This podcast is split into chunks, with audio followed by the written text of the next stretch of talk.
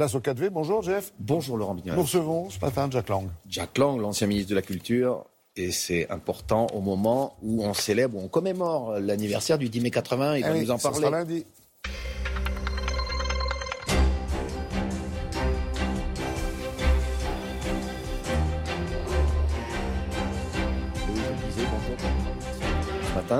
Vous êtes aujourd'hui président de l'Institut du monde arabe, vous avez exercé de nombreuses fonctions au sommet de l'État et des institutions, mais vous restez d'abord aux yeux des Français l'emblématique ministre de la Culture des années Mitterrand. On va en parler. D'abord, votre regard, puisqu'on commémorera lundi le 40e anniversaire du 10 mai 81, l'anniversaire de l'élection de François Mitterrand, de l'arrivée de la gauche au pouvoir. Est-ce que vous dites toujours, comme à l'époque, que ce jour-là, les Français ont franchi, je vous cite, la lumière qui sépare la nuit...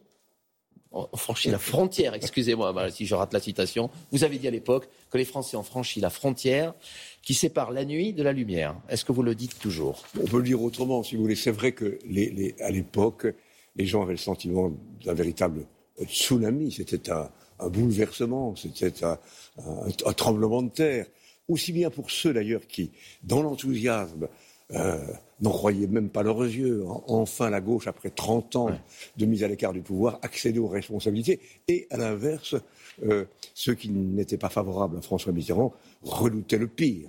Mais vous, Jack Lang, vous aviez voulu que les militants et les supporters de François Mitterrand se retrouvent place de la Bastille, comme si on mettait à bas l'ancien régime. C'était vraiment ce qui se passait. Après tout, Valéry Giscard d'Estaing, on l'a rappelé d'ailleurs au moment de sa disparition en décembre dernier, lui aussi avait modernisé le pays avec la légalisation de l'IVG, avec la majorité à 18 ans. Donc c'était pas un petit peu fort d'aller place de la Bastille pour... mettre à bas l'ancien régime ? Oui, mais celle de la Bastille est un haut lieu de la Révolution française et nous voulions entreprendre une révolution pacifique. Mais c'était davantage, vous diriez, le début d'une espérance ou avant tout une revanche de la gauche après 23 ans dans l'opposition ? Nous étions portés par des idées positives, nous étions portés par la volonté de changer complètement la vie. Alors, vous avez été ministre de la Culture à partir de 1981 et il y a un livre qui est publié aujourd'hui, enfin ces jours-ci, et qui à travers notamment des centaines de lettres que vous avez envoyées à François Mitterrand, c'est Frédéric Martel qui les a compilées, montre le travail que vous avez accompli comme ministre de la Culture. Est-ce que là encore on partait de rien après les années de Gaulle, Pompidou et Giscard ? Sûrement pas. Il y a eu des moments forts et en particulier la création du ministère de la Culture par André Malraux en 1958. Il a été le père fondateur de ce ministère. Mais ensuite, les choses ont eu tendance un peu à se déliter. Et surtout, nous avions une vision tout autre. Nous considérions que la culture était une ambition première pour le pays, qu'elle devait se situer au centre, au cœur même de la société. Il fallait une sorte de révolution culturelle ? C'est ce que le titre qu'a retenu Frédéric Martel pour ce livre, Révolution culturelle, mais qui, au fond, dépassait aussi la culture. C'était l'éducation, c'était la recherche scientifique et la science. Et notre volonté était de faire de la politique de la culture et de l'éducation un projet de civilisation. Nous voulions changer tout, partout, et pas seulement à Paris, comme on l'a dit, mais à travers la France entière. Et ça a commencé très vite. Vous plaidez dès l'été 80 auprès de François Mitterrand pour le Grand Louvre, plus tard pour l'Opéra Bastille, la future Grande Bibliothèque. On a l'impression, on parle des grands travaux, que les crédits étaient presque illimités à cette période, qu'on pouvait tout se permettre, ce qui n'est plus le cas aujourd'hui. Il n'y a plus cette politique de grands travaux, notamment, ce qu'a initié François Mitterrand. Vous évoquez une lettre que j'ai envoyée, en effet. Il y a beaucoup de lettres qui racontent... J'ai couvert François Mitterrand de lettres. Centaines de lettres pour attirer son attention, le soumettre des idées, protester, etc. Mais il y avait de l'argent public qu'il n'y a peut-être plus aujourd'hui pour tous ces grands travaux. Oui, mais l'argent pour la culture, l'argent pour la recherche, l'argent pour l'éducation, c'est pas de l'argent jeté par les fenêtres. C'est un investissement pour l'avenir, c'est un investissement économique. Et aujourd'hui même, si on avait le temps d'évoquer ce que nous connaissons sur le plan sanitaire, et pourquoi la France, par exemple, n'est pas au rendez-vous des vaccins. Donc, investir dans l'intelligence, dans la création, dans l'éducation, ce n'est pas de l'argent, je répète, jeté par les fenêtres. Et vous évoquiez la proposition que je fais à François Mitterrand pour le Grand Louvre, de faire partir le ministère des Finances qui occupait la rue de Rivoli. Ce qu'il faut remarquer à l'époque, c'est que nous voulions agir vite et fort. En 3 mois, en 2 mois même, j'obtiens du président le doublement du budget de la culture, la loi sur le prix du livre qui sauve les librairies et le départ du ministère des Finances. Alors justement, la grande histoire passe parfois par la petite pour faire construire cette pyramide. Vous l'avez rappelé, le ministère des Finances était à l'époque rue de Rivoli et vous écrivez au ministre des Finances, Pierre Bérégovoy, qu'il faut que ses bureaux déménagent parce que, je vous cite, le bruit infernal des marteaux-piqueurs va gêner le travail des fonctionnaires.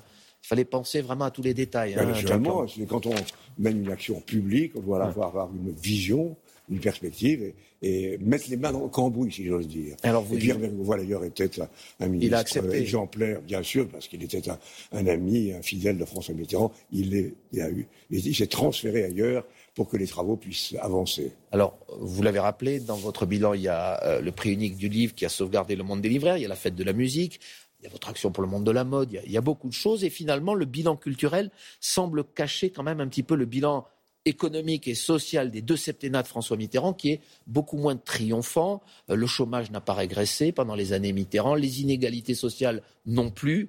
Or, c'était ça aussi la promesse de 1981. On ne peut pas... vous posez une question, on ne peut pas en deux mots répondre à ce que vous dites. Il y a eu d'immenses progrès sociaux, d'immenses progrès économiques. La France s'est libérée d'entraves et de contraintes. Il y a eu, en effet... comme dans les autres pays d'Europe, d'ailleurs, une crise très grave en 82, 83 et en 92, liée aux crises pétrolières.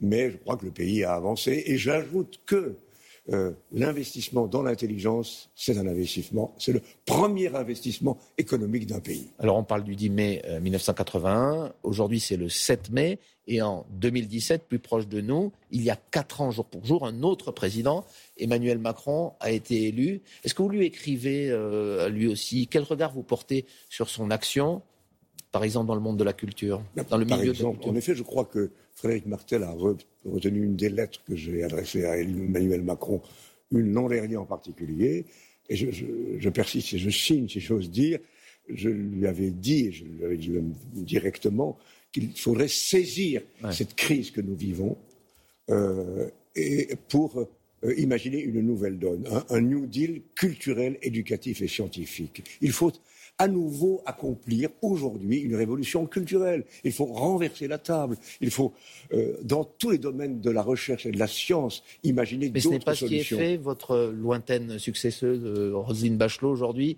n'a pas cette ambition chevillée au corps. Mais elle est confrontée, je ne veux pas la mettre en cause, en plus je la connais assez bien, c'est une femme que j'estime, mais je veux dire qu'elle est confrontée à l'urgence. Et d'ailleurs, il faut en effet répondre aux exigences de la réouverture enfin des lieux culturels que j'attendais, comme beaucoup d'autres, depuis longtemps. Mais il faut en même temps penser le futur, imaginer d'autres solutions et mettre la France sur la voie de l'imagination créatrice, de la recherche scientifique, de la science. Notre pays a pris des retards, pas seulement d'ailleurs dans la dernière période, depuis une vingtaine d'années. Dans ce domaine, on a relâché l'effort. Donc, à nouveau... il faut penser à une France en mouvement, une France audacieuse, une France qui va de l'avant. Bref, une nouvelle révolution culturelle et scientifique. Merci beaucoup, Jack Lang, ancien ministre de la Culture, aujourd'hui président de l'Institut du Monde Arabe. Et à bientôt, Laurent Bignolas, c'est la suite de Télématin. Merci.